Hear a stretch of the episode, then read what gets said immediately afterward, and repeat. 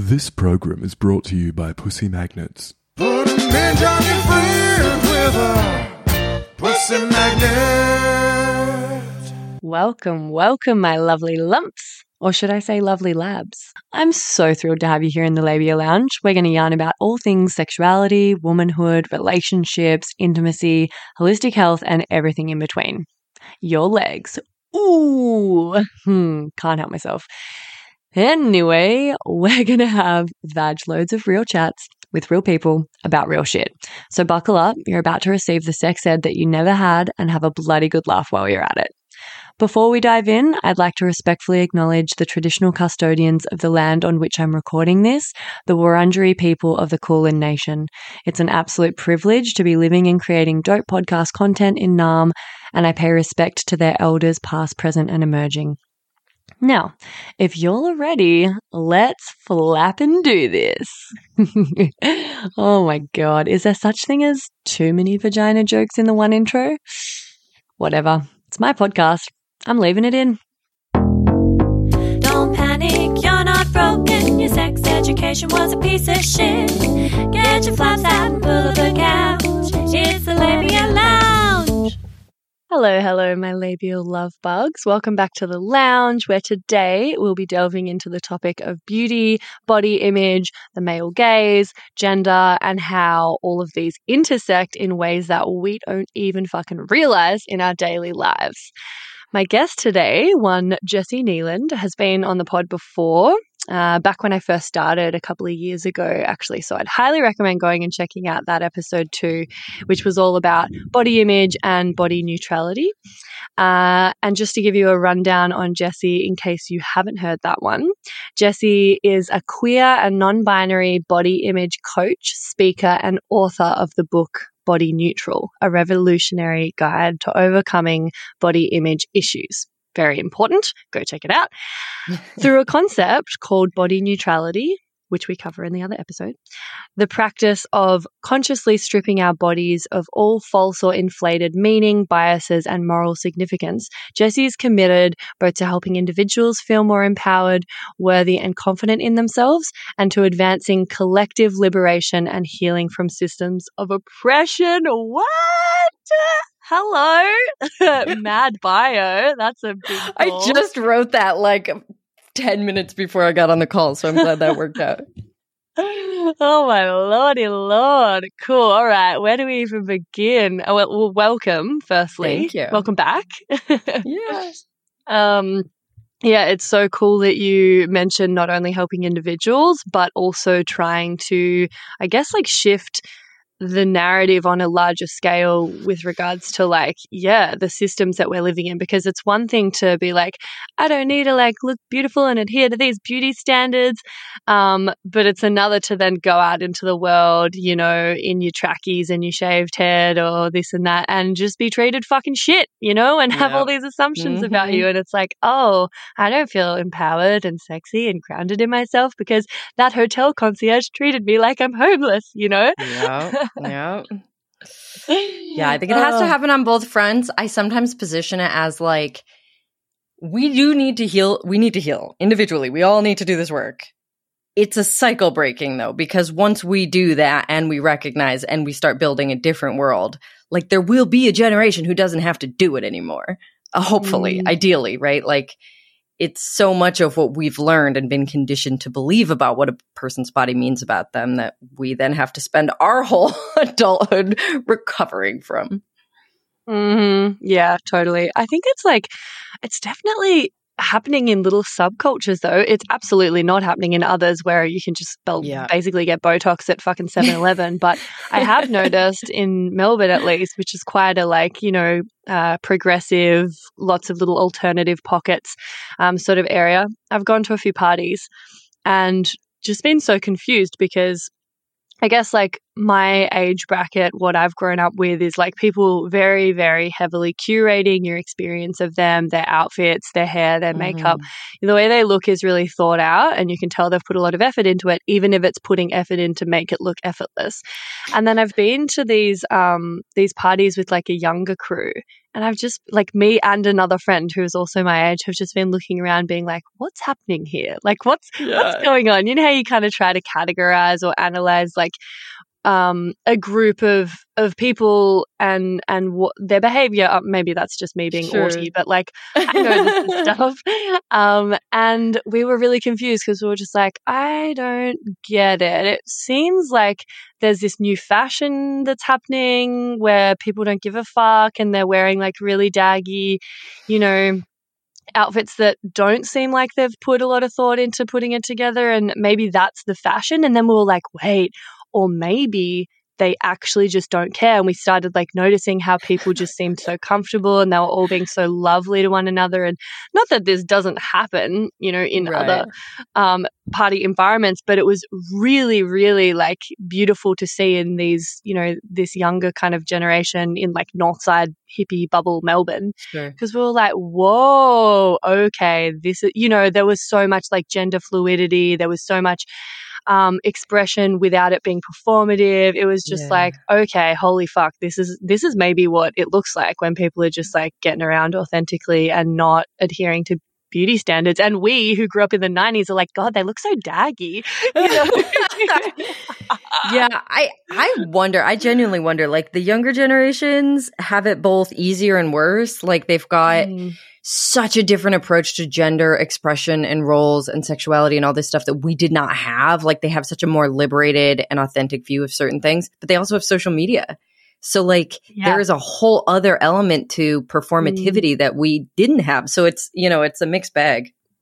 Totally. It probably just depends like who you grew up with, what school you went to, what area, you know, like it's Yeah. like what what are your friends doing and what's normalized in that space basically. Um all right, so let's chat about a big a big kind of concept that a lot of people are in denial about. Beauty privilege and and what this means. Just give us the rundown. Yeah. So should I assume that people know what privilege is in general? The listeners to the show? I hope Okay. so. if not, uh, it is it is a type of privilege that is uh, sort of given to people who check enough of the conventional beauty norms or ideals or whatever kind of boxes. Um, meaning that people who check more of those boxes are going to have more beauty privilege. People who check less of those boxes are going to have less. And it's, of course, it's a spectrum like any of the hierarchies that we've got. Um, so it's not like an on off switch. You have it or you don't. You can be located anywhere on the hierarchy, but the closer you are to the top, the more privileges you're going to be afforded, including things like opportunities. People might make more positive assumptions about you. Um, your intelligence, although that can also go the other way depending on what's going on and where you are. Um, and just a lot of kindness, warmth. People believe the best in someone that they see as attractive. And then on the other side of the hierarchy, we've got people who are facing specific discrimination, marginalization, violence, even based exclusively on how they look. So part of privilege is also just the absence of the disadvantages facing people who don't check enough Mm. boxes. So there are their own benefits and it's just part of like moving through the world without having your appearance be one of the things that causes challenges, violence, marginalization, etc. So, um, and this is super, you know, it depends on where, like, your culture is obviously going to inform this, like, what the beauty ideals are. Gender definitely looks different on, you know, gendered beauty ideals. Obviously, body ideals, they're going to be different. Um, so it's a little bit hard to nail down. I think that's why people have a harder time understanding it. But it can also be understood the word lookism also applies, which basically means like people who fit the ideals get treated better in society than people who don't. Oh, I've never heard of lookism. Okay. Mhm. Interesting. Yeah, I think a lot of people with beauty privilege probably don't realize they have it, whereas people without it probably notice it a fair bit more, you know, because of how differently they're treated. Yeah. And that's true of any privilege, to be fair. People at the top are like, I don't even know if that's a real thing. I've never noticed it. People at the bottom are like, well, let me tell you, it's real. But also, I think one of the interesting things is that a lot of the other beauty and, or sorry, a lot of the other body hierarchies that, that afford someone privilege or disadvantage them, um, they're all sort of wrapped up in the beauty ones, right? Like, for example, ableism. We are going to view able bodied people as more attractive. That fits the conventional ideal. We are going to view visibly disabled people as less attractive because it's further from that ideal. So, same with racism, right? Like, we've got a Eurocentric beauty ideal. So, Eurocentric looking faces are going to have that benefit and be closer to the top. Um, and because of that, it sometimes is sort of a non-issue because we've we're talking about those other really important systems of oppression and privilege, but it also is its own thing. Mm, yeah, totally. It even it's even just um popped into my mind like it's probably less about beauty and well, yeah, I mean, you tell me, but I've got friends who um talk about how when they've got that when they've had dreadlocks they Mm. get treated really differently because people assume they're dirty hippie, you know, they they Hmm. get checked by the police all the time for weed and blah blah blah. And then when they um, you know, have shaved their heads or gotten rid of the dreads, they notice a really marked difference in how people treat them and the assump- assumptions they make about them. So I suppose that kind of ties into yeah, the the I guess the fact that people really do judge a book by its cover and they're categorizing you automatically and subconsciously as soon as they look at you, they're kind of like Yeah. clocking. You know, it's like me and my Yeah. friend at this party being like, "What's going on here? Who are like who are these people? What are, what's their vibe?" You know, because we were just Yeah. confused and we want to be able to make assumptions based on previous, you know, stereotypes or experiences. There's this thing going around right now on TikTok um, that's like, you're not ugly, babe, you're just poor. And it's basically like to speak into the idea that anyone can be attractive, meaning like fit certain conventional ideals if they have enough money. Because at Mhm. this point, the ideals are like it's super classist. It's fillers, it's Botox, it's like expensive hair extensions, and right, like you can buy it at this point. A lot of people are buying it. Oh. So if you can't buy it, you're going to feel unattractive when actually what you might be is just of a class or income level that doesn't allow you to keep up with the Joneses. So there's there's like a lot of stuff that plays into it in that way where yes, Yeah. people are looking for stereotypes and assumptions um, usually without even realizing they're, they're doing it, you know. Yeah. And people just respond sort of intuitively. We like pretty stuff. So if we've learned something is pretty and we respond positively to it, we're not even aware we're doing it. It's not like, oh, you, Yeah. you know, you have nice bone structure. I'm going to be nicer to you. It's not a conscious thought. It's just like, oh, hi, you know, like we, we just do mm-hmm. it without even realizing it or without realizing the other factors that might be influencing that feeling. Oh, word, totally. so then another thing that might happen quite subconsciously is this concept of self-objectification. Where does this kind of happen for most people? What does that look like? Can you give us a rundown? Because I feel like that's happening a lot more and more, really, these Yeah. days, especially now that you can literally just fucking alter your appearance in every way, shape, or form you feel like it. You know, it must get harder Yeah. not to self-objectify when everyone's doing it. That yeah, that's an interesting one. So self-objectification is just an internalized view of yourself through the lens that you're a sexual object is usually what we're talking about. You can totally self-objectify for other reasons because objectification isn't inherently sexual. Like you could objectify a man for his money by thinking of him as like a resource to exploit, right? You're like stripping of him stripping him of his humanity and sort of boiling him down to Mhm. like one factor about him. That's still objectification. It's just a different kind.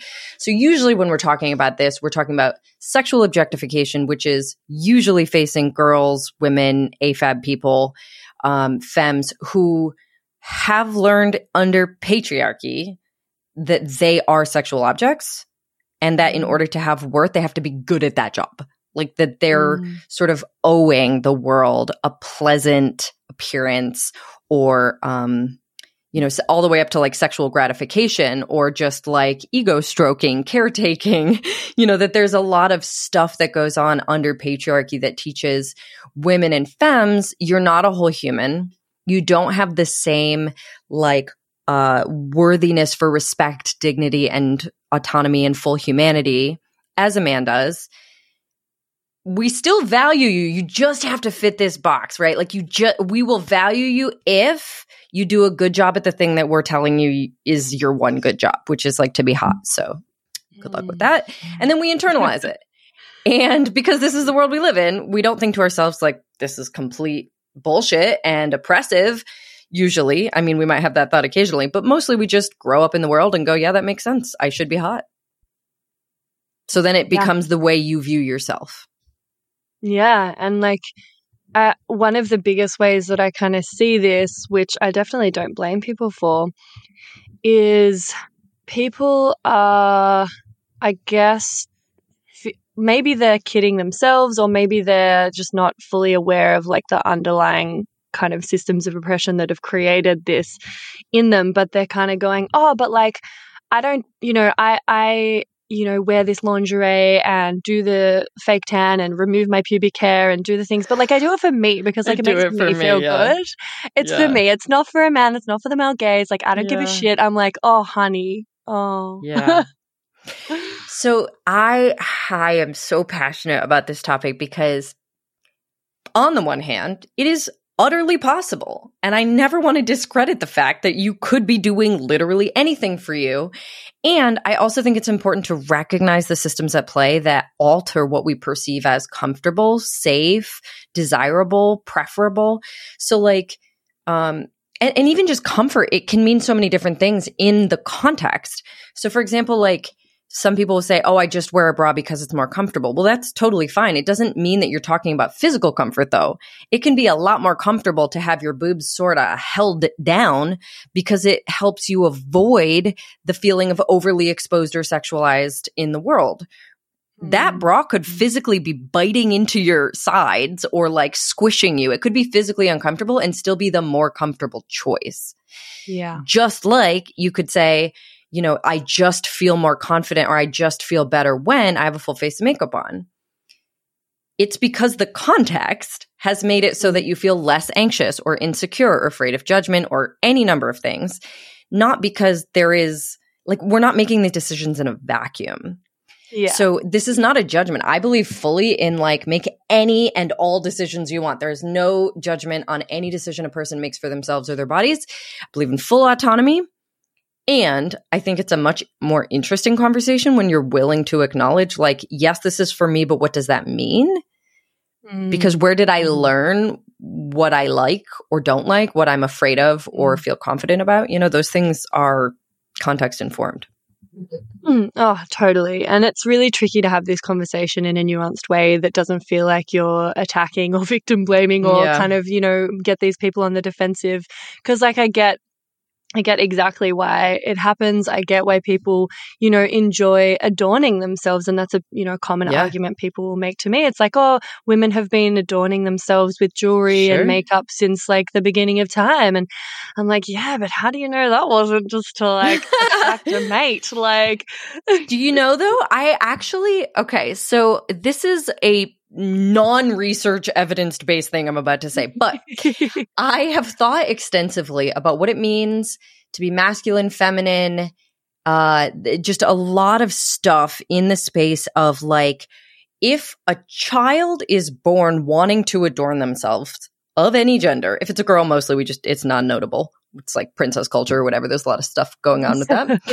Um, but if it's a boy, a lot of times that boy has had to go through so many freaking obstacles just to express the fact that like he likes bright colors and wants to wear jewelry or whatever it is and does it anyway, which means there's some drive. And I wonder sometimes, like, instead of masculine, feminine, could we have maybe called this like the drive to adorn and the drive not to Mm. adorn? You know, like, is there Mm. some innate drive that says, I want to um, decorate myself? Because if there is, I don't think I had it. I did it for all of the reasons of coercion and pressure and whatever. But I know a lot of women who really do have it, and I know a lot of men who really do have it. And it Mm, feels really totally. dumb that we would boil that down into gender and rob everyone of the opportunity to do or not do what they want. But that's obviously the framework we've been given. Yeah, yeah, totally. And I grapple with this because I feel like as a child, I was like very creative and crafty, and I loved making, you know, bits of jewelry or costumes or clothing out of, you know, le- gum leaves and Yeah. whatever shit that I found at a garage sale. And I think that was more a creative, expressive side of me rather than, you know, wanting uh, to look attractive. But then who Mhm. knows how young it can kind of creep in Sure.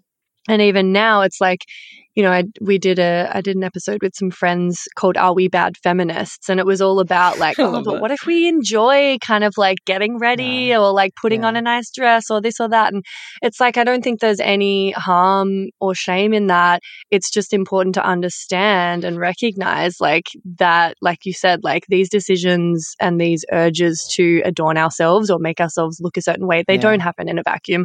It is generally stemming from a desire to be attractive or to feel confident and comfortable. And we only feel confident and comfortable yeah. because, like, you know, we're looking our best or we're, we've put effort into our appearance and we've curated how people are going to perceive us. Yeah. I actually um I definitely like I said like I don't think there's any bad feminists. There's no bad body, you know, positive or neutral people whatever. Like these decisions do what you want. Does not matter. Um but I at this point have done enough work to completely dismantle what these things mean about me that if I were to put on like a super femme outfit, like sometimes I'll do makeup or, you know, hair extensions or an outfit or whatever. And when I do it, it feels like I'm putting on a costume and there's fun in that. If I'm in the mood to Mm. wear drag, that's what I'll do. And it's enjoyable because I know I'm wearing drag. What it used to be was like, this is just literally how I have to present myself, or else people will Mm. think I'm weird or gross or ugly or whatever. And it, it comes from a much more like childish creative place, I think, of like, I want to play dress up sometimes. And sometimes that's masculine and sometimes that's feminine. But like, Yeah. it's all fake. And I enjoy all of it at different moods, you know? And I think that Mm. it- it's kind of like with kink stuff too, where like if you are grappling with, do I have this fantasy because of some trauma I had, or or is it okay? Like the answer can be both. You can be like, "Yep, that might not have come from a great place, you know, for whatever reason." But y it, if it's what you got, there's no reason not to play with it in a safe, healthy, and consensual way. Like enjoy what you like, Oh. and maybe be aware of, hmm, that could have come from a problematic place.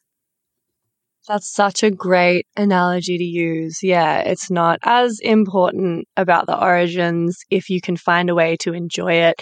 And I think, like, yeah, that comparison between like play, expression, dress ups versus I have to don these, you know, this outfit, all I have to do all of this stuff Yeah, just to be or else. yeah, or else. Um, and I'm not worthy otherwise, or no one's gonna Yeah. like look twice at me, or I won't be able to. I mean, a big one is like, sure, it's all very well, you know, to say that you don't care about this stuff, you're not going to put effort into appearance or like dress for anyone else.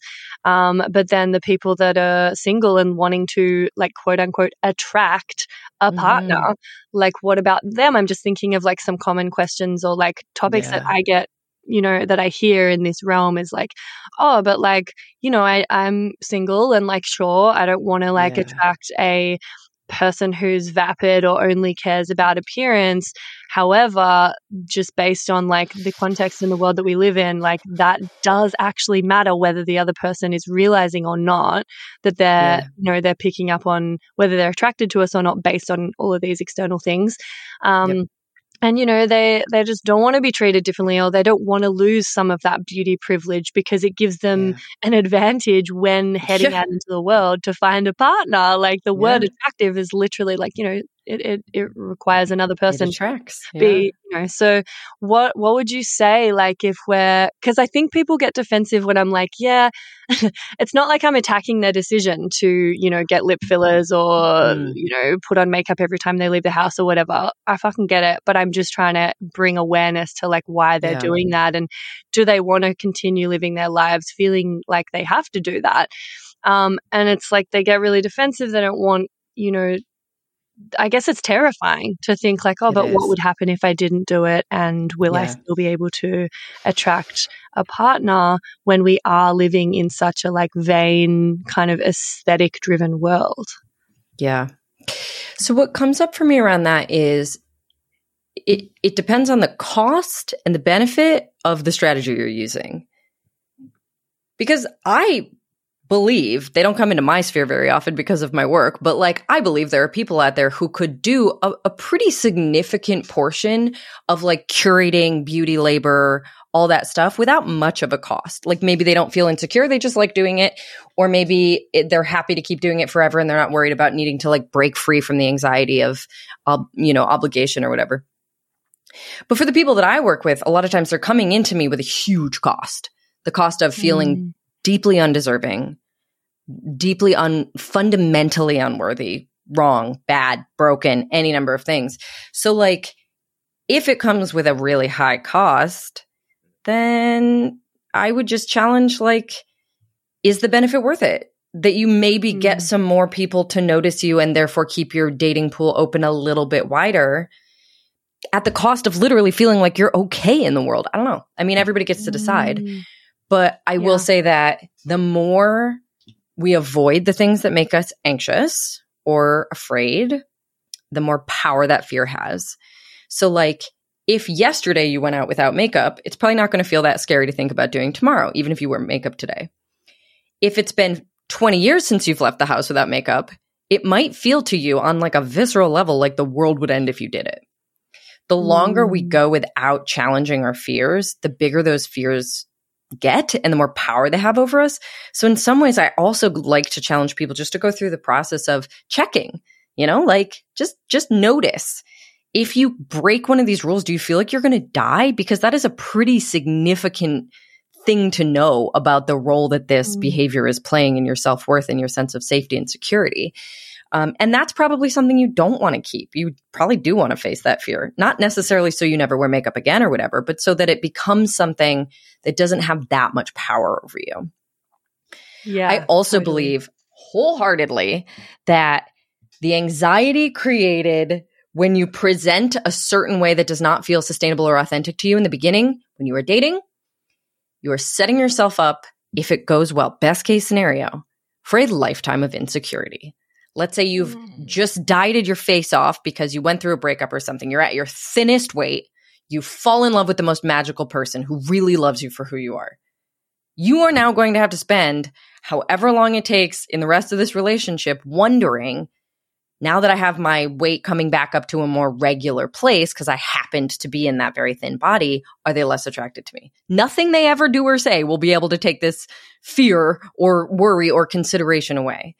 And likewise, if you're like on, you know, date one and you never do this, but you're like really femmed up or whatever, like trying to look your best, um, by the time they see your natural face on date three, date five, overnight, whatever it is, like you will feel terrified. It will feel so stressful. And if it doesn't, obviously that doesn't Mm. apply here, but like a lot of people do. Um, similarly, if you put up all your best photos on a dating app and then you go to your first date and you're so scared they're going to be disappointed. If you just put up photos that look like you, maybe you wouldn't have gotten this date. And that tells you something. Exactly. Like, yeah. That tells you Dodge something important. Yeah. yeah. And also, there is something to the fact that some people have so few opportunities that if they were to not curate, they might not have any options. So it's Mm. nuanced. And again, there's no right or wrong way to do it. But when I work with people in these Mm. situations, like a lot of times it is setting yourself up to feel incredibly insecure for a long time to feel confident mm. in the short term. Hey, baby babes. Sorry to interrupt. I just had to pop my head into the lounge here and mention another virtual lounge that I'd love you to get around. It's the Labia Lounge Facebook group that I've created for listeners of the potty to mingle in.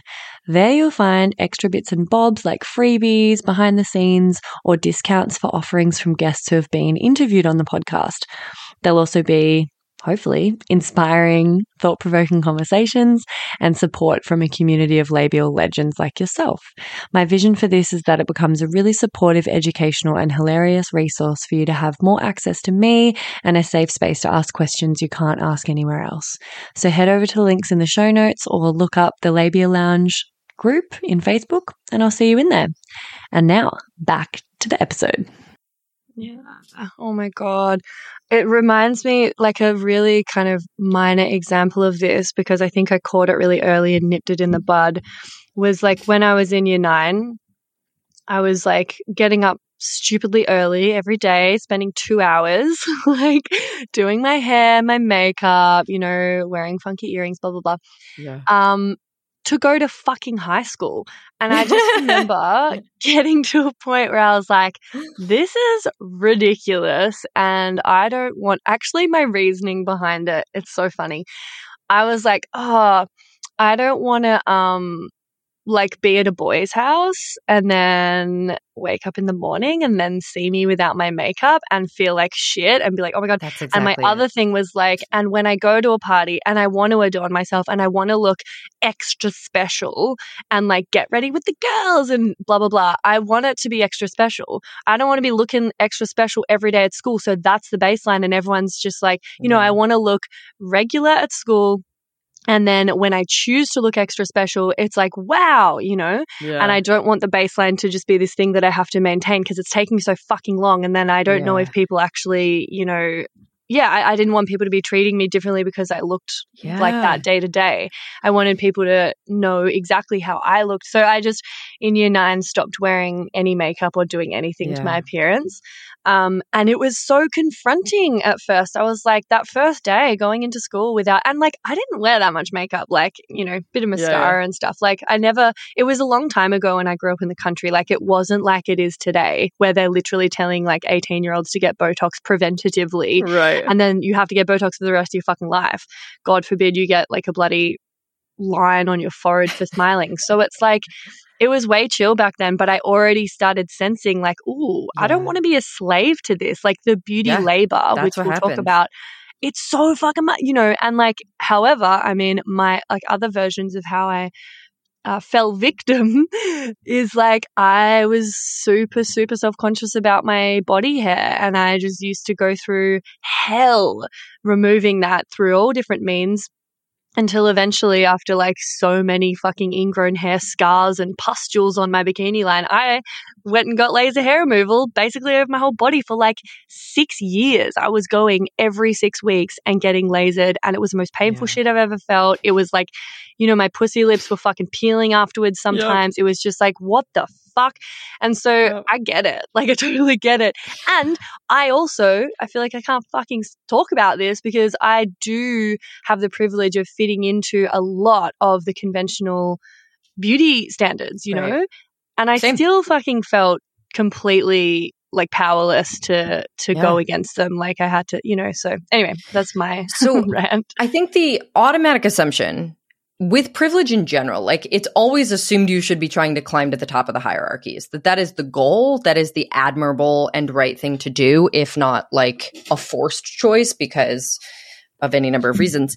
Um, and so people are always trying to gain beauty privilege by improving their appearance, right? Nobody's like, I'm just trying to stay and look about the same as I always do. That's not like a really a choice that anyone talks about because at that point it's a nothing. Like you're just existing.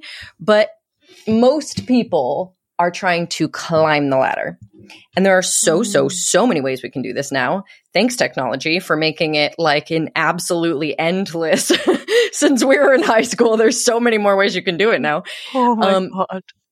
But because of that, I think you do end up becoming a slave to it. Like that's what happens. Not for everybody, just like doing hard drugs doesn't make everybody an addict, but like there is a statistical likelihood that the mm. more you engage in those behaviors, the more you will feel like if I were to lose this, I would lose something important about who I am. I would lose Yeah. um, the attention or validation or respect or opportunities, or people would love me less. Or, you know, it's like it starts to become really scary. That's how we do it. It's because we reached above where we would normally be if we just showed up. And Mm. then we got stuck trying to defend our position there. To maintain that, yeah. It's so hard to maintain and it's so exhausting. And your example with the like mascara is exactly what I had to go through the same thing in my 20s to be like, shit, man, I feel like so anxious about a guy finding out that I have like a regular human face. And again, I wasn't wearing that much either. Thank God, because nowadays it's totally different. But like the thought of him seeing me without mascara made me want to cry. And like Yeah. that should it, mascara should not have that much power. And I was like, all right, yikes, you know. Um, Mm. and I'll give you another example too, because when I was 19, I dyed my hair blonde. I've done all kinds of whack stuff to my hair, but I dyed it blonde, and a very particular kind of man was into me when it was blonde, and um, Mm. very different than my normal. It, I connected with men who I would never have connected with, who would not have been attracted to me, who would not have made certain assumptions about me, which, by the way, were all lies. Nobody nobody was seeing the real me in this moment of my life, but that's fine. Um, but yeah, so I connected with a different kind of guy, and then uh, I felt like, oh my god! First of all, my hair was falling out, so I had I knew I had to change it. At a certain point, I was like, all right, I have done some serious damage. I'm gonna have to cut off a huge amount of this length Yeah. and probably dye it dark. And like this experiment failed, but I was so anxious because I knew that like they didn't know what I looked like. They knew drag me. They knew costume me. And I and I was right. They all fell away when it became like uh, this is what I actually look like. And that should never be the case, but you don't realize in the moment that you're attracting the wrong people, different people, people who are interested in Mm. like a version of you that they are projecting and isn't real. I mean, it's not Mm. good for us in the long run. It's not good for our relationships, but it feels like abundance. It's just like fake abundance. It's Yeah. diet abundance, you know? Yeah. Oh, totally. Yeah. It's it's like more obvious for people that like often change their appearance or change their hair or, you know, like my friends who cut off their dreads, like or uh friends female friends who have shaved their heads, like they Mhm. all talk about how it's really fascinating how quickly like there's just this immediate like different way people treat them and Yeah. they notice that whereas like i guess i've kind of never really changed my appearance much my Mm, my life so i haven't yeah. really noticed that but um yeah so Men were super combative with me when I had a buzzed head. Like I seemed to annoy them just for existing. Couldn't be Mm. further from the opposite from long blonde hair at 19. So like these things do impact the way that you're being perceived, the way you're being treated, what you're bringing out in other people. And again, none of that is Mm. innately like prescriptive. It's okay to just do whatever. You can totally pick the one that makes people nice to you. There's no judgment in that choice. It's just that I think when, again, the cost versus the benefit, like when we really think about, well, what is that choice costing you? A lot of times it costs way more than we realize, and it's not actually benefiting us the way we think. oh my god totally well let's segue into beauty labor then because that's like part of the cost it's like not only is there an emotional cost but the upkeep it's time it's fucking money we It's already money. get paid less than men and we're spending a fuckload more just to you know feel worthy for men so like let's chat about like some things that Yeah. maybe people haven't realized because it's like i feel like it creeps in you know you start you start Yeah. waxing your legs when you're young you start using mascara and then you got to have the toner and then you got to have the fucking 50 layers of like i literally don't even know because i don't really wear makeup and i make all my own skincare and i literally oh, just nice. That's I don't use soap. I have like a face oil that I make, and that's literally fucking it.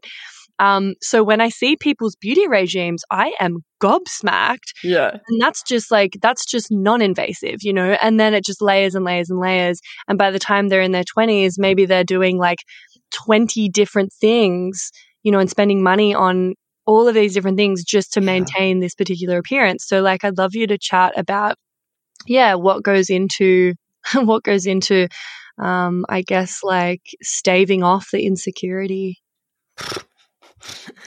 Oh God, uh, that's a huge question. Um, well, I will say that one of the things I think is a common misconception around beauty labor is that a lot of people will be doing things that I would consider beauty labor because I'm really just putting the whole thing in a big umbrella category of stuff we do to increase our status through our appearance. Mm. That's Mhm. huge. That's a huge category.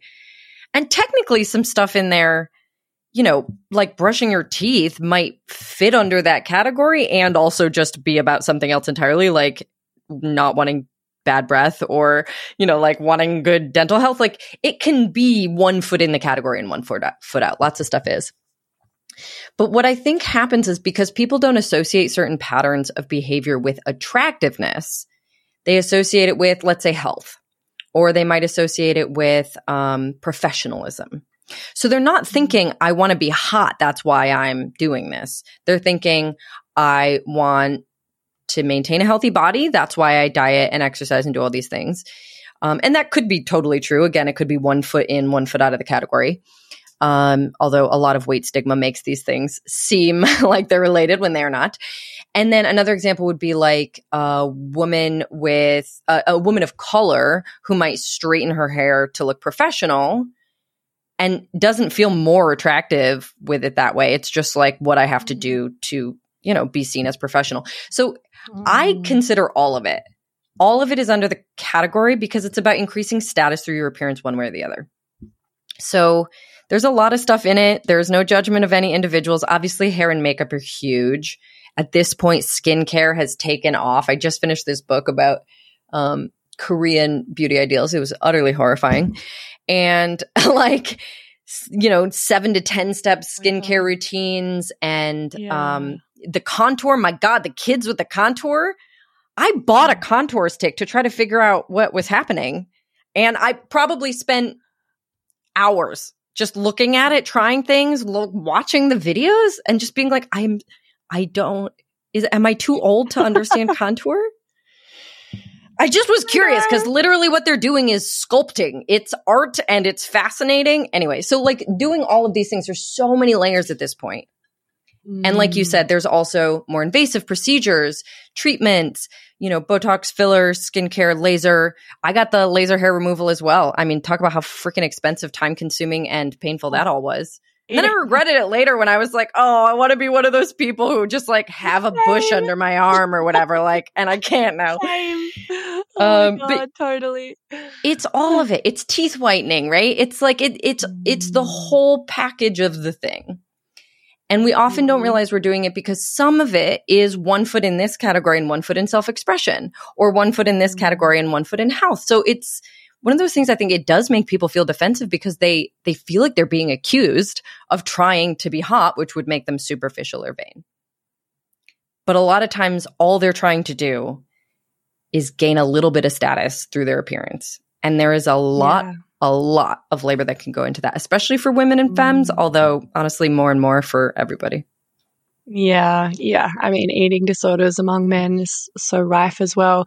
Yeah, and I think like the the thing that I don't like seeing is uh I guess like judgment or vitriol being directed at, you know, like quote unquote cake face. Like we like all these really derogatory Right, right. ways that we talk about Yeah. women who obviously have, you know, either underlying insecurities or they just feel like to be, you know, accepted or attractive or worthy um, to take up space in this world, they have to do all these things. And it's like, okay, but like she is a victim of the patriarchy here. Like even fucking exactly. I saw a cool post yesterday about Valentine's Day is saying something like, "Hey, by the way, like just just so you're you're all aware, um, women didn't like traditionally start asking for like jewelry as a gift because we're fucking magpies and like it, you know, collecting shiny things. Yeah. We did it because we weren't allowed to have money or bank accounts or property, so we would ask for gifts Yes. that we could quickly convert to cash if we needed to because we're or trying pass to pass on to our daughters because we can't have money. Yeah.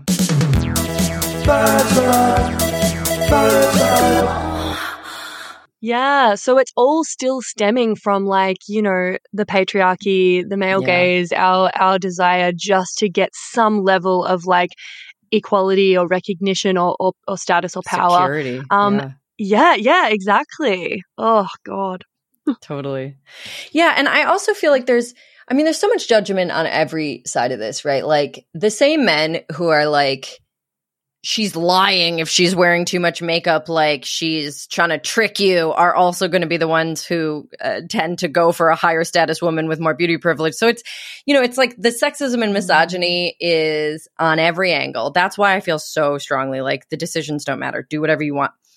But I invite everybody to consider where they come from and what they have as an impact on you, and maybe what they have as an impact on other people. Because the more of us who do the same behaviors, the more normalized that becomes. And now the standard has been raised. And now, if you don't do that behavior, you are a part of a subversive weirdo group. And everybody's going to be like, you look sick today. You know, like the more of us who break the rules, the less we participate in that being normalized. But also, not everybody can, not everybody should. And that's totally fair too. Yeah. Yeah, absolutely. Um, so in our previous episode that we did together, we already did a get pregnant and die. So I'm not going to ask you for another sex ed anecdote. People can go back and listen to that. That was a good one. Um, but do you have a fresh TMI story for us? TMI, we love it. Said TMI, we love it. About what? I have so much. Literally anything that pops to mind. Maybe it's about what we're talking about. Like my TMI probably was, you know, just all of the hair removal strategies that I used Mm. that resulted in scarring and years of pain and depleted savings. I don't know that I have any in this area anymore. I think that's kind of the thing. Like at this point, I mean, I'll still spend the money or do the whatever sometimes thing if I'm in the mood. I just bought blue hair extensions, which are a total fail um, because because in the picture that I bought, they were curled. And so I was like, oh, you know, even if they come straight, you can curl them. Look at my hair. I'm not straightening my hair for blue hair extensions. I wanted to just put a little clip in. Um, Yeah. Anyway, they didn't curl. They're like made of Oh, what I have to imagine is really cheap plastic, and that didn't work Yeah. out. So now I just have a bunch of pretty blue nothing spaghetti on my floor, actually, right over here. It's not really a TMI, but it is a true fact. ears, like earrings or something like That's actually- earrings. Yes, because Yeah. they're thin strips. Yeah, yeah, yeah. That's a that. really fun Do that. idea. Ooh, use them in a craft project. totally, totally.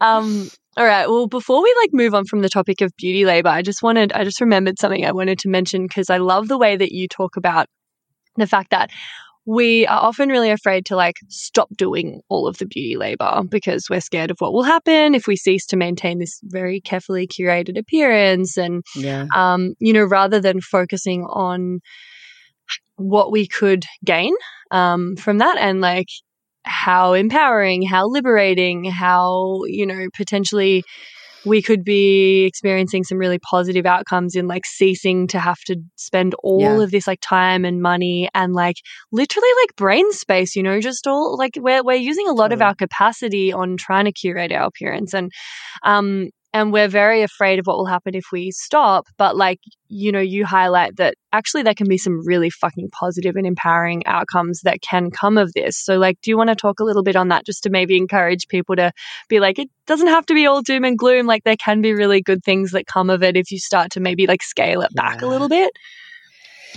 Yes, 100%. So, in order to talk about that, I want to just name that confidence is one of those words that we have an idea of what it means. And it's basically a feeling. It's a feeling of like pleasure. That's kind of what we think of it as. It, not exactly pleasure, but it's a really good feeling that we get about ourselves. And when we define it that way, we miss the context like we were talking about before.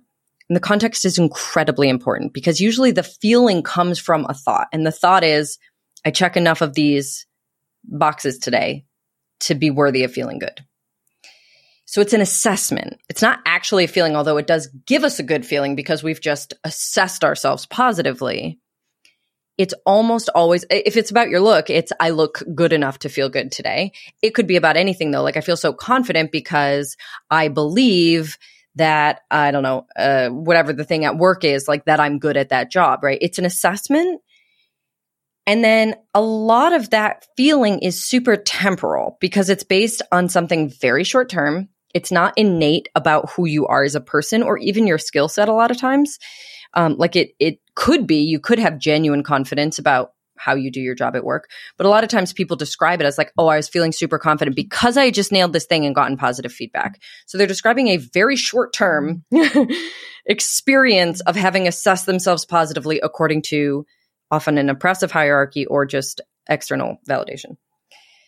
So that's what we think confidence means. Is it any freaking wonder that we assume we have to like claw our way up a hierarchy to get more of it? No, it makes total sense. It's just wrong. it's, as we've talked about, clawing your way up actually comes with a lot of insecurities, a lot of bad relationship stuff because you're drawing the wrong people to you. And I would say also, it gives you a false sense of security about people's character or like um, sort of standing or how much they respect or like you. Kind of like we understand like a super rich kid doesn't know if he really has friends or not because maybe people are using him for his money right? We have this cultural trope around money. It's the same thing around beauty. If you are doing a ton of labor to climb this hierarchy and feel good about yourself you also are going to attract people who are there to objectify and exploit you or people who would be very disrespectful of you or dismissive or whatever other thing if you looked different. But you won't know that because you did the work to get into this privileged position.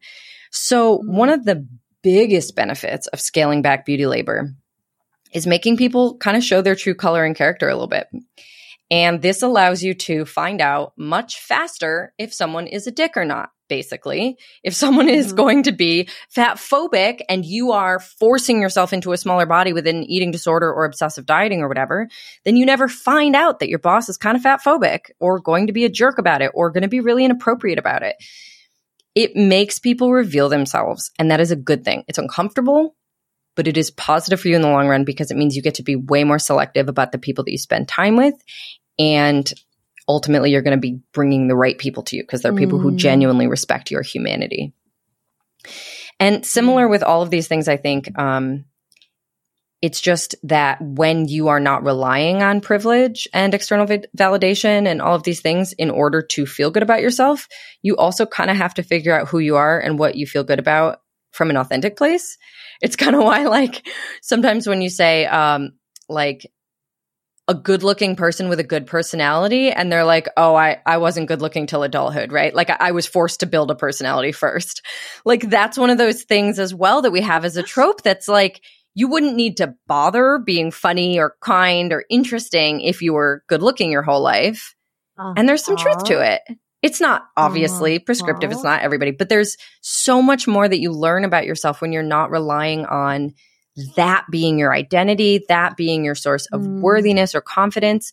Like you just both have to and get to go build those things on something more authentic about yourself, which makes you a richer person, your life richer and better, your relationships better. Like it ends up being, while it can be certainly uncomfortable and confronting to find out that someone in your life mm, is disrespectful, who maybe you didn't know that before, like if they think you're hot and want to sleep with you and they're very complimentary about you all the time and then you stop wearing makeup or you buzz your head or something and now they're a jerk to you like that sucks. That's a really unpleasant thing to experience.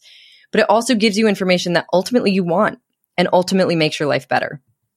So there's a lot a lot that leads to actual authentic empowered confidence when you step away from the labor. It's just not how we're Yeah. taught to think of what confidence means Totally. And it kind of I mean I've got lots of lots of things to say. I've just been trying to jot down notes Yeah. to remind myself. But like, you know, the kinds of compliments that we give kids all fucking appearance based, especially if they're little girls. It's like Yeah. always about like their hair or their dress or their nail polish or like so Oh my god. Yeah, and so, you know, the kinds of compliments that people give you when you're in the dating world, for instance, just pay attention to that. Are they all based on your Yeah. appearance? Are they all based around your body? Like, do you feel Exactly. like, you know, if if all of that beauty were to just disappear, would they still be there? And what would they be complimenting you on or noticing? And like that that trope of of like you know having having to be the funny one or develop a personality because the looks aren't there like you know another version of that that i hear sometimes which like I've thought was a really funny thing at the time, but now I'm like, oh god, it's really sad that that's even, you know, like there must. I think there is some truth in it, but like I got girlfriends that are like, yeah, I love chubby guys. They try way harder in bed, you know. Um, It's and a thing I've for women as well. I've heard that. Yeah. Yeah, and and I've also kind of like thought like sometimes I'll make I I, I kind of make uh assumptions based on this stuff, but kind of in the opposite opposite way. Like if there's like a really attractive person, um, guy, I'll just be like, oh, I bet he's fucking basic. I bet he's so boring because he's so hot that he's never had to actually try and no one's ever said no to his dick before. And he actually doesn't really have any reason to like be a lovely, deep person. there is some truth to that. Not always, not everyone, but there is. Not always. Yeah. also, I used to work is. As a personal trainer. I saw some of these men with, you know, eight packs and 10 packs, just like so jacked, so beautiful models and whatever. And I, I also saw how they spent their time. And it was not necessarily uh, the kind of way that would lead to a super interesting partner. like, because Yeah. when you care that much about how you look, when you're putting that much in, it takes a lot of other space and fills it. So, Yeah, how interesting can you be if you spend three to four hours in the gym every day? Totally, totally. And you know, when you have been so privileged with looking attractive and getting this like really positive response from people from a young age, and you notice like the people that did only become conventionally attractive in their adult life and maybe they were like a chubby teenager or whatever, they're fucking legends and they're actually so surprised at getting attention all of a sudden that they like don't even know what to do with it because they aren't Yeah. expecting it. They're not feeling entitled Less to it. entitled, exactly. Yeah, and it's really Yeah. um it's really interesting because like I definitely do see this with like people that have just been hot their whole lives, especially, you know, white men. Like they Yeah. are like not all of them, but a lot of them, yeah, just haven't really had the kind of like trials and tribulations or um Yeah. been sort of squeezed through a crucible to the point where they've had to develop depth and communication skills Yep. and you know lots of respect for women and and consent and stuff. Excuse this quick interruption. I'm shamelessly seeking reviews and five star ratings for the potty because, as I'm sure you've noticed by now, it's pretty fab. And the more people who get to hear it, the more people I can help with it. Reviews and ratings actually do make a big difference to this little independent podcaster. Um, and it's really easy to just quickly show your support by taking that simple act of either leaving five stars for the show on Spotify or even better, writing a written review and leaving five stars over on Apple Podcasts. Or if you're a real overachiever, you can do them both. That would be mad. If you're writing a review, though, just be sure to use G rated words because despite the fact that this is a podcast about sexuality, words like sex can be censored and your review won't make it through the gates. Lame. Anyway, I would personally recommend doing that right now while you remember just to get on top of it and let me know you're with me on this journey. Thanks, gang. Enjoy the rest of the epi. Yeah, something that I kind of I loved that you were saying, you know, you gain this, I guess, actually true, authentic confidence when you know that someone's responding to you rather than your personality. Yeah. And that's like, you know, going to give you peace of mind that people are there for you, not for like, you know, this body Yeah. that you've tried to like um, sculpt and that's obviously Yeah. going to be unsustainable, especially like if you want to have kids one day. Um, yeah, I kind of talk about my, some of my adornments, which are like, well, my spectacles basically. I, I wear mm. glasses and I have like massive, like big chunky frames and dorky old frames. And I mean, that's actually become really trendy now in Melbourne. Yeah. So for me. But like, I've been wearing them long before they were fashionable. That's funny. And, you know, that I always refer to them as my dickhead filter because, you know, right. it's it's a fucking Not now. thing. Now that you are accidentally trendy, it won't work anymore. But it would have before. I I, love that. I know, I know. Um, and and it's really important to me to like, like I'm almost curating my appearance in a way that's acting as a repellent or a dickhead filter, not for my, you know, not to be more attractive to people. Oh, I and love this so much. right kind of people. Yeah, thank you, thank you. Um, and you know, like I, I, I still I recognize my privilege. Like I, I feel like you know my body size and shape and everything definitely is pretty much your standard Yeah. conventional like and people compliment me on that a lot so i know that i must be somewhat attractive you know i'm not like denying that however that makes it even more important that I, that I have these dickhead Totally. filters because people are going to like see me and make assumptions or like people that I don't want to be attracted to me are going to, you know, Yeah. come at me. And like if I've got the big specs on and the dorky clothes or like the baggy clothes or, you know, and the no makeup and stuff like this, um, that's one dickhead filter and, and I really value that. The other one that is less about appearance, um, and that a lot of my friends kind of balk at and they're like, Oh my God, I can't believe you said that. Like I would never say that. Oh my God, you're going to scare him off. And I'm like, um, Yeah. good is when I'm like intensely, transparently communicative and I talk about my boundaries. I talk about my needs. I fucking talk do about, this like, too. Yeah. It is a like, game changer. People don't know. like they're like, you're gonna scare him off, and I'm like, good. If he's that kind of guy, I want him out of here right now. I don't want to waste my time on him. fucking tell me Ah! We spend like enough time trying to navigate and manage like fragile male egos. Honestly, I can't be fucked if they can't have a really raw conversation with me and I can't be like, "Oh, hey, like no, and it's only our like second date. I'm not ready to have sex with you." Like it takes me ages to feel really comfortable and safe with someone and I don't know you well enough yet. And you know, to be quite frank, I'm probably going to burst into tears when I have sex with you because, like, I often have crygasms and I didn't want to drop that on you on the first date. Like, I say this shit. right, My right. friends are love it. I love horrified. And I'm just like, well, no, but like, if he can't, and you know, I like recently I sort of said to someone, I kind of felt like an accessory. I, I felt like an accessory. I felt like your sort of sexual energy was just steamrolling over mine. You weren't listening to my body. You weren't actually kind of like intuiting or like attuning to me, blah, blah, blah. Like, I will say all this stuff. And I think like people are just so not used to that level of like transparency and clear communication and having enough like, you know, self esteem, confidence, boundaries, self worth that they're like constantly putting, you know, especially when it's in a hetero dynamic, they're putting the man's like feelings and ego first. And I'm like, I do you really want to sign up to do that for the rest of your fucking life? Like, I'm out to find like, you know, my fucking person and I'm not about to like, you know, invest a single bit more time in something unless they're able to meet me in this place. Oh So, my god, I love this so much. I do all of that. I recommend all of that. I make my clients try to do that, although not everybody will. And it's so, so transformative and empowering.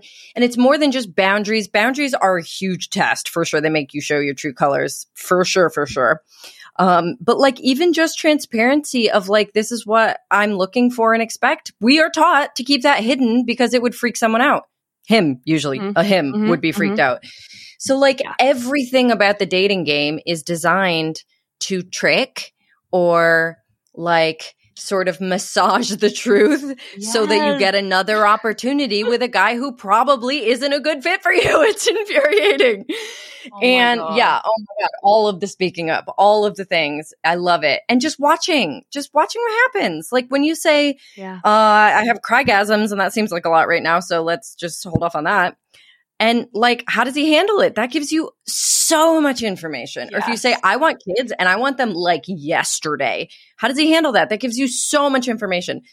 Mhm. It prevents a lot of time wasting. And I feel like there's something about like faking orgasms where, you know, obviously it's very normalized for a lot of women and femmes who do it. It just feels like it kind of gets the job done faster. Yeah. You know, like pr- it boosts his ego, makes him feel good. So then you don't have to do the emotional labor of caretaking, why it didn't work out, whatever it is. Takes the pressure off. There's so many reasons people do it. But essentially what you're doing is you are training someone to give you bad sex. That is what you are doing. Literally. And if that's the person you plan on sleeping with for an extended period of time, it doesn't really harm him much, definitely going to harm you in your sex life. That's what all of this is when you show up and you pretend to be what he wants or what you perceive he wants or what you think men want. You are setting yourself up for a bad relationship. You are the one who gets harmed. It's it seems so simple, but it's so so counter to everything we learned as women that we are supposed to make him comfortable and center his ego and his feelings Yeah. and and just sort of pretend to be what other people want in the hopes that we'll get another Yeah. chance to be near them. Totally. And that's why like I really fucking love what you're about and your work and all of these like incredible pieces of wisdom that have been coming out with like your ugly project and just Yeah. this whole concept of like all right, can you have enough self worth and confidence and be liberated enough to become intentionally repellent to the Yes. people that want to objectify you, disrespect you, like, you know, sexualize you, like, Yeah. it, cross your boundaries, you know, Yeah. um, and just You know, generally kind of, yeah, yeah, go Oh, for it. ahead. I was going to say, I think that it really freaks people out, actually. So Yeah. instead of running Project Ugly as like an eight week course, I'm going to break it up at this point. One of the reasons is because I feel like it's a lot of pressure because people get really freaked out about thinking that they have to become Yeah. ugly. Like that just right Yeah. there. They're like, that's a lovely idea for you and other people. And I am not doing that, right? Like it's, it's scary. Exactly. But in the content, in the syllabus and everything, like most of it is not actually about beauty labor. That is one element. One. Yeah. I believe, About worthiness. yeah, it's about everything you just named, right? It's like about self advocacy and boundaries. It's about holding men accountable. It's about not smiling at a sexist joke, right? Like it's about all, it's about breaking Mm. all of the rules that we learned make us likable as women and femmes or make us desirable, not hot necessarily, although that can certainly be a part of it. Just what men prefer us to be, which includes Yeah. people who do more domestic and emotional labor in our households, right? Like just that alone, it would make you repellent to be a person who demanded equal domestic labor from your partner. Mm. That is going to upset some people. And it's all of those things. It's about allowing yourself to not only step into it and say, like, hey, it's okay. I deserve to take up equal space, but I deserve to know who's going to be pissed if I take up equal space so that I don't spend more time with them. Mm. Yeah, fucking oath. Like it just popped into my head another way that I did this sort of thing where I was it wasn't about being hot, but it was about appealing and being more desirable to men, even just as a friend and like gaining respect and status. And it Yeah. was like I fully rejected my um femininity and was wanting to be a tomboy, wanting to be one of the boys, you know, quote unquote. Yes. I would like act really broy and and you know, smile at the sexist jokes. I was trying to Mhm. like um I guess what what's the word when you're trying to not acclimate. Oh, anyway, I was trying to fit in basically Yeah. um, with the boys in order to gain acceptance and belonging. Um, and then other other people's versions of that is to try to be like desirable and attractive to them and like get that Yeah. attention and validation. And they really get off on that, you know, because they've attached their sense of self worth, um, you know, to Totally. how much attention and validation they get from men. And and in one shape or Yeah. form, we're both doing the same fucking thing. You know, we're just trying to we're trying to gain like some modicum of um, respect and and influence um, and validation in a patriarchal system. You know. Yeah. And a Yeah. lot of it comes down to scarcity. So, especially for people who are struggling with the dating space, the feeling of if you are attracted to men, want to date men, and that's your only option, the feeling of one of the good ones, even though the bar is set so freaking low, there is a sense that there are so few good ones that you must do all this work to keep them. We are taught Mm. scarcity around good men. So, with that Mm. in mind, it does kind of make sense to manipulate your way into a third, fourth, fifth date, right? Like, if there's only a couple of good men out there and you might have caught one, you got to do it.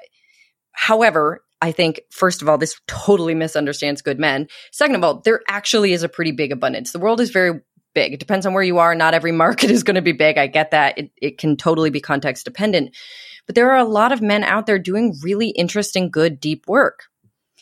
It's just that you won't meet them if you have filled your life with guys that you had to sort of suck up to by laughing at sexist Mm. jokes in order to fill Mm. that feeling of like, this tank must be filled now. Like there's urgency and scarcity and it makes us fill these tanks. And then our perception ends up being most men suck. So then we take that back out into the dating pool if a relationship ends or whatever and feel even more like we must hold on to one of those good men if we find one, right? Like it makes us crazy. And honestly, having higher standards benefits the entire pool, the entire marketplace. Standards go up, just Oh like with God. women wearing wearing more makeup or whatever. Like eh, when a standard goes up for a good reason, that's a pretty good thing to participate in. So even just being like, I refuse to partner with a man who won't do equal labor or who isn't in therapy or who Mm. whatever it is. Like, yeah, you are making the pool smaller and it makes sense that you would feel urgency and scarcity. We've all learned to feel those ways. But ultimately, men will figure it out. Totally. And I think like that thing you said about raising the bar, I've just I've been having so many thoughts and conversations about this lately where I'm just realizing like holy shit the bar is low in terms of expectations of men and like and and really high in terms of expectations on us. Um, and I think like like I was telling, um, I was talking to a client yesterday, and saying to her like, "Good fucking on you for telling that dude on the first date that no, you're not going to give him a blowjob in the car, and and you know refusing to see him again when he tried to push it again after saying no." I was like, "Thank you, like you are literally not only are Yeah. you like." Asserting your boundaries and you know in a really empowering way but you're Yeah. doing a community service for other women out there because like this dude has obviously just gotten away with this to this point and if someone doesn't pull him up and call him out on it he's going to keep fucking doing it to other women who do not have the boundaries and the confidence to say no and who are going to be fucking traumatized by having to go along with Yep. something and allow something and it's just like we all Community need to be service is the it perfect way to put it. Right. I feel like I'm constantly doing a community service, like not I just with my work, but like in my personal life, all the fucking time. I'm having do conversations too. for everyone. I do too. And you know, it's interesting because, like, so when I went on antidepressants a few years ago, I gained, like, a, for me, a really significant amount of weight. And I kind of loved it. I felt like so confident and so badass about being able to be in the world, not as a, I mean, I'm still very relatively thin, but for me, I felt like it was the first time I kind of like, stepped out of a particular body size category and I was like this is awesome because I still get to like myself and now everyone gets to see it's not body size dependent like it felt like a community service. It made me happy. Sometimes I want to shave my head again just to do the same thing. Like Yeah. I want people to. I just happen to like it. It's like a lion's mane right now. But like there is so much power in the more of us who do it. Speaking of and holding men accountable Yeah. constantly. When I lived in New York, I would like turn to a man on the subway and say in a loud voice. That was your hand on my butt, and I didn't like how that felt, or whatever, so that the women around me could hear it. Doesn't matter what Yeah. he's gonna like. It just Yeah. so other people were able to realize you could Yeah. do that. It gives other people permission when they see it. And it means that, like, if you speak up to a guy about the blowjob thing, and this is the first he's ever heard of a woman having boundaries or consent, like, he's probably going to re- react pretty poorly or his stuff is going to come out, right? It's scary and dangerous. Mm. However, if every woman he's ever hooked up with did it, we're looking at a different situation. So Mm-hmm. Yeah. there is so much power in numbers. The more of us who do this stuff, who don't laugh along at, at, at jokes that are inappropriate or comments or Mhm. whatever, who like hold people accountable for their behaviors and disrespect and objectification, call it out for what it is. We make the world better and safer for everyone. It feels really good and empowering for ourselves, but like this is a Yeah. huge reason I do it. and yeah. it. Oh my God. Absolutely. Me too. And I do it because, well, I do it because I don't have a choice. That's just who I am and how I roll. Um, I can't. I can't really like, but, but I do recognize that, you know, it's not as, and it's, and it's still, it's still hard for me in certain situations with certain sort of like less progressive or less conscious men.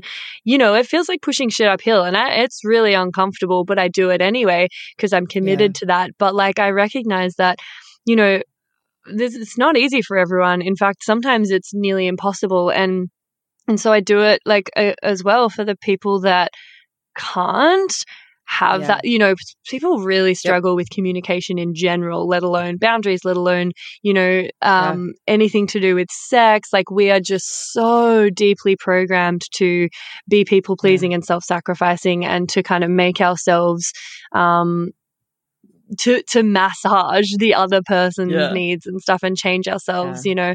So i i understand you know that people like a lot of my clients are like oh my god i could never say that or i could never do that. I'm like okay well let's find something that like is a little bit more manageable so that we're not completely encouraging this behavior from men.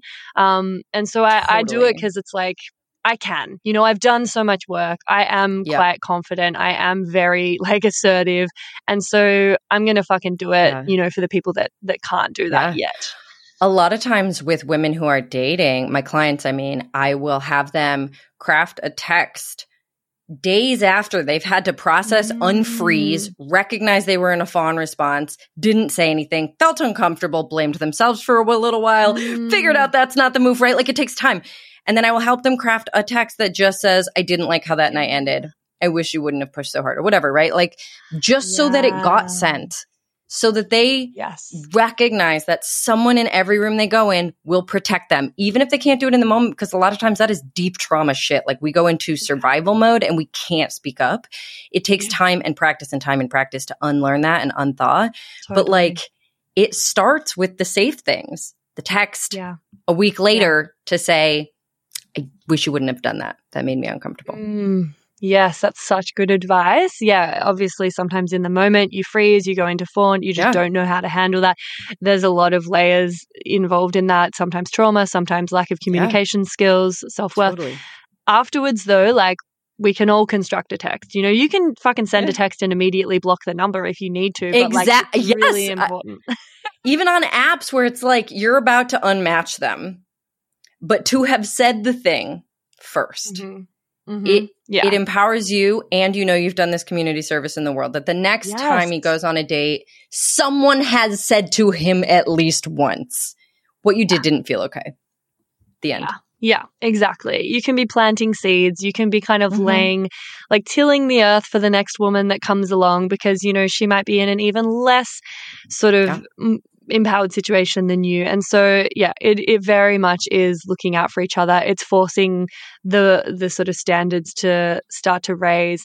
You know, I also like to do it on the flip side of that, like raising the standards for, um, like how we treat people. I think all of the the ghosting and the like kind of lack of Mhm. accountability, especially in the dating world. Like, you know, I always try to make a point of like being very human and being very like, you're a Yeah. human, I'm a human. This is what's up. I'm not interested for these reasons, but like, really, you know, lovely to meet you. I'm to bounce out now, rather than Yeah. ghosting with zero explanation, making them fucking get all neurotic and make up all these things in their head. You know, like it's just not that fucking hard. And I think like Yeah. I think yeah, it's re- something I'm really passionate about is just setting an example for how you Yeah. you know So operate. I did this workshop once in New York City on self advocating, setting boundaries, and speaking up, which is so funny because this was like eight years ago. And now that I'm like making Project Ugly and like talking about it again, I'm like, I, how did I, I just took a little breather from this whole topic, but it, it was something that I felt really strongly about for always pretty much. But like what came up in that workshop over and over and over, we kept doing like role play stuff and the women would be like, okay, I'm in the role and I'm just going to like tell them how I feel about this, uh, you know, pretend environment where I'm being hit on and pressured or whatever. And they would like turn to me and go, I don't know what to say. And I'm like, okay, well, what would you say if you did, if you knew for sure it was going to be received well? Like, what's, I would call it the truthiest truth. Cause there's like the truth is like, you don't want to hurt his feelings. The truth is, uh, maybe you're not attracted to him, but also you, like there's, those can all be true, but there's a truthier truth underneath, which is like, I'm not interested or I wish you would leave or I don't like how you're talking to me or I just don't feel good around you, right? Like the truthiest truth is usually like a very short, concise sentence. And by giving women that cue every single time they would turn back and it was like a four sentence, uh, sorry, like a four word sentence every time. Mm, Because when you really get down to it, the only reason you don't know what to say is you're trying to manage their feelings and speak enough of your truth. Like it's a navigation, it's a negotiation. No wonder mm-hmm. it's complicated and you don't know what to say. If you Yeah. just hold yourself accountable for your experience, it's actually pretty simple. yeah, I didn't Yeah, like that. and it can be done in like a gentle, loving way. Of course, like you, Yeah. you know, but but I think it's just important to be upfront about these things, and it just takes away the guesswork, so that we're not all neurotic, fucking crazy. Is just being like, oh my god, like you know, you invent so much shit in your head when you don't have an explanation from the other person. Yeah. So I think it's just really important to remember, like Right. we're all people doing our best, and it's it's a loving Yeah. thing to do to be upfront, even if that thing is to reject them. You know, it's better to do that you know. Anyway, To that end, I will say the difference between kind and nice here. So I believe Mm. everybody is sort of held to a standard of kindness. I don't know that we actually do a good job of meeting it, but there is a sort of cultural standard to be kind. Um, but nice, nice is a gendered standard. Women are expected to be nice. We are Mm. expected to be pleasant and sugarcoat our words and apologize for taking up too much space. And like, right? It's like Yeah. niceness is about centering someone else. Kindness is not. So in this kind of situation, a lot of times women are trying to be nice. Like they don't want to tell him that, that what he's doing doesn't feel good because that wouldn't be nice. But it would actually be kind because it would make him better in bed ultimately, even if not with you, right? Like the kind thing is often very different than the nice thing. And we are taught, like, I don't know about you, but nice is like the number one compliment I ever got. Nice, sweet, pretty, cute. Like these were the words I heard as a compliment as a kid. Mm-hmm. Like, oh my God, I really like Jessi. Like, she's so nice. If I hear that now, I'm like, I don't. We have have we met? I don't understand what you're saying. That's I'm not nice. I do believe I'm kind, but kind comes with empowerment, right? It comes with like a moral code to be human with another person, like what you're saying. That is kind to say, I'm not interested or I'm feeling a friend vibe, so I don't want us to go out again. Like that is not Yeah. nice because it it doesn't hold their experience as more important than yours, but it is kind. Mm. Oh my god, that's such a cool. I've actually never thought about that. Thanks for yeah differentiating between the two. Um, yeah, nice is so much just appeasing, whereas kindness is like it's it's like coming back to that community service. It's like holding ourselves and others to this standard of like doing what's more, you know, going to be more constructive, what's right, what's actually going to create positive change. Yeah. Yeah, so good. My English teacher in primary school, I remember the first day we started with her, she was like, okay, in my class, you are not allowed to use the words nice or good. They are not words. They do not describe, like, she was just like, they're fucking bullshit adjectives. Do I better. love that. yeah. It was in like grade three. I still remember it. I was like, fucking yeah, totally. Like, surely you can come up with a better word. I like that just do better too, right? It's like, yeah, those that's fine, but can, we can do better. We can do better.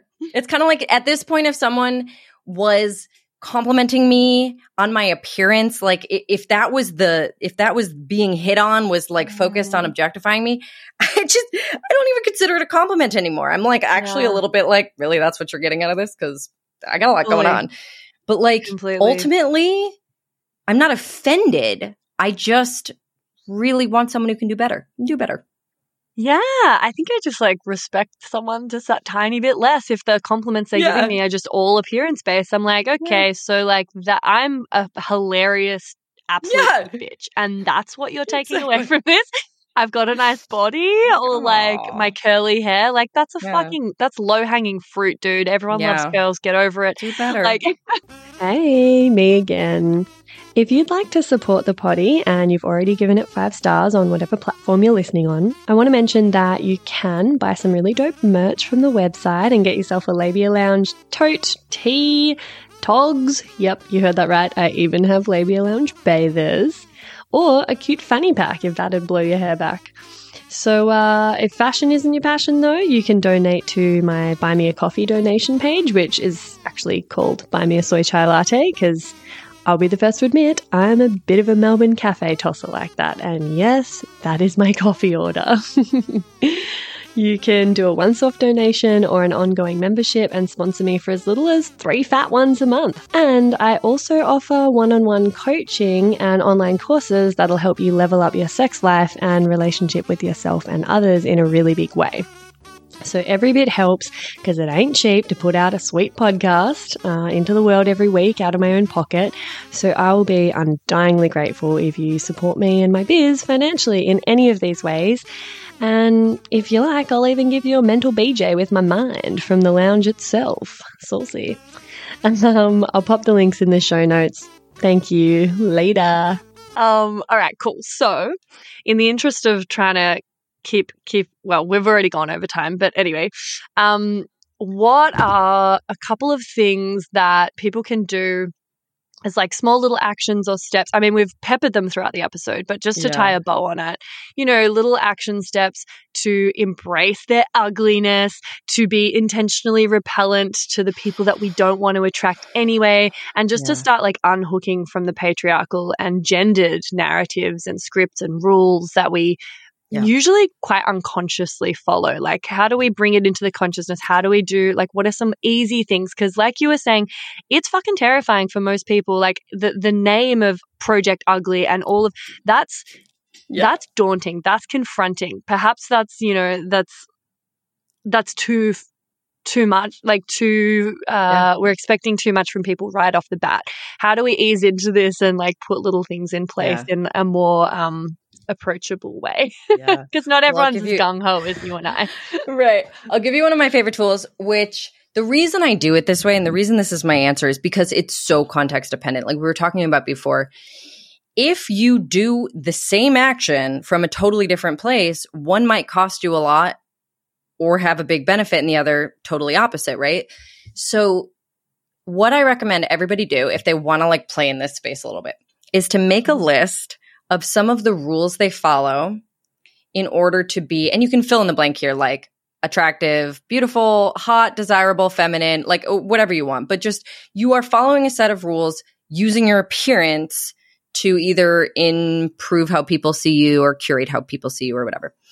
Make a list of them and then notice which ones. And by the way, if you're looking in your head to find rules, they almost always start with I can't or I have to. So any thoughts in that space, whether it's beauty labor or behavioral, like um, I can't, you know, uh, speak up when my boss says something that may be true or not true, but like those are the ones we're looking for. Jot a bunch of them down and then check in with yourself about each one and ask, is this worth it?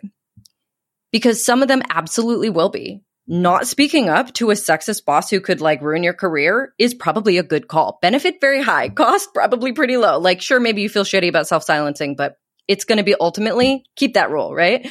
But you want to look for a couple of the rules where the cost is really high, the benefit's really low. Meaning, I feel super anxious anytime I don't wear like, you know, foundation, concealer, mascara, whatever the thing might be.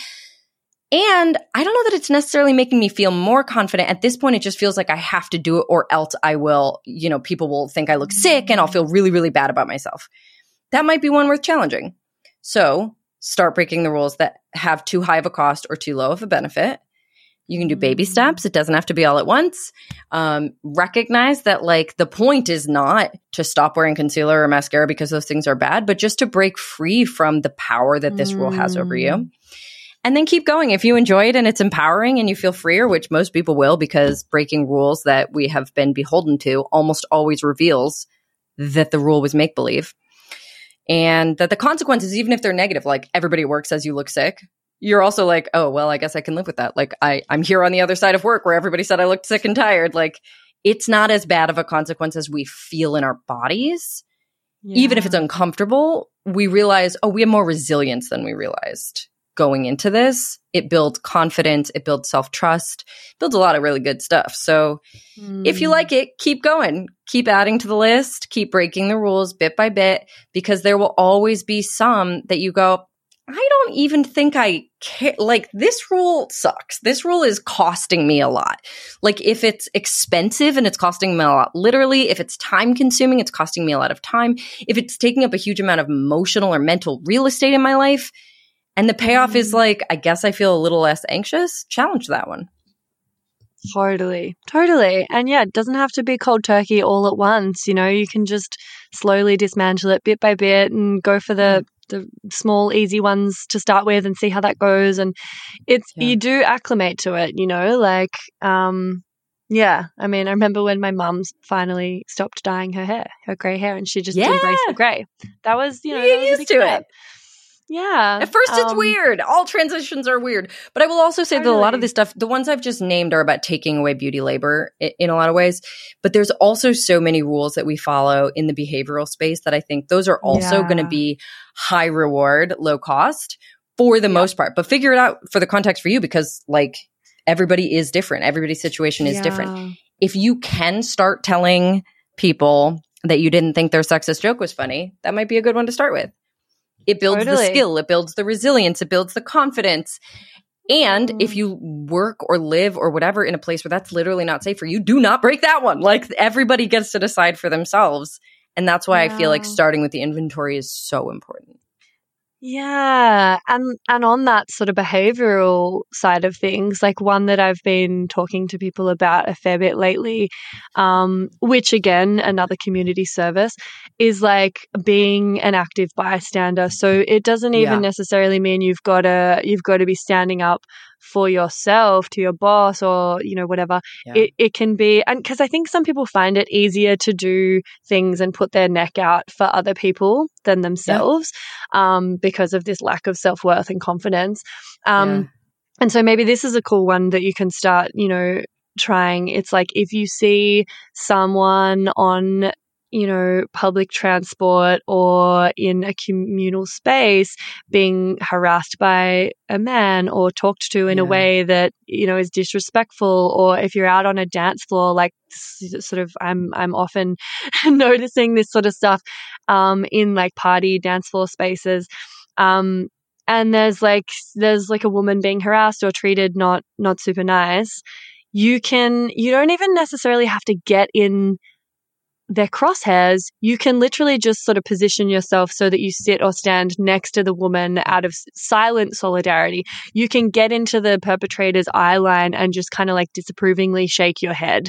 You know, ideally, if you're in a public space, like, and it's safe because there's other people around, you can express, you know, that you don't support that person and you can express that you support the, the person being sort of victimized um, in Yeah. subtle ways, or you can actually say something, and be like, that's really inappropriate. You can't talk to someone like that, or she's not interested. Like, often I'm advocating for like these poor women on the dance floor that's like, you know, getting harassed repeatedly by a guy they're clearly not interested in. Yeah. And I'll just go up to them and be like, hey, like, are you okay? Are you, are you down with this? Is he fucking, is he bothering you? And, um, and they'll be like, oh, yeah, like it's, you know, it's fine though. Like he's harmless, but like, you know, I'm yeah, a bit annoying, not interested. And I'm like, well, that's not fucking harmless time.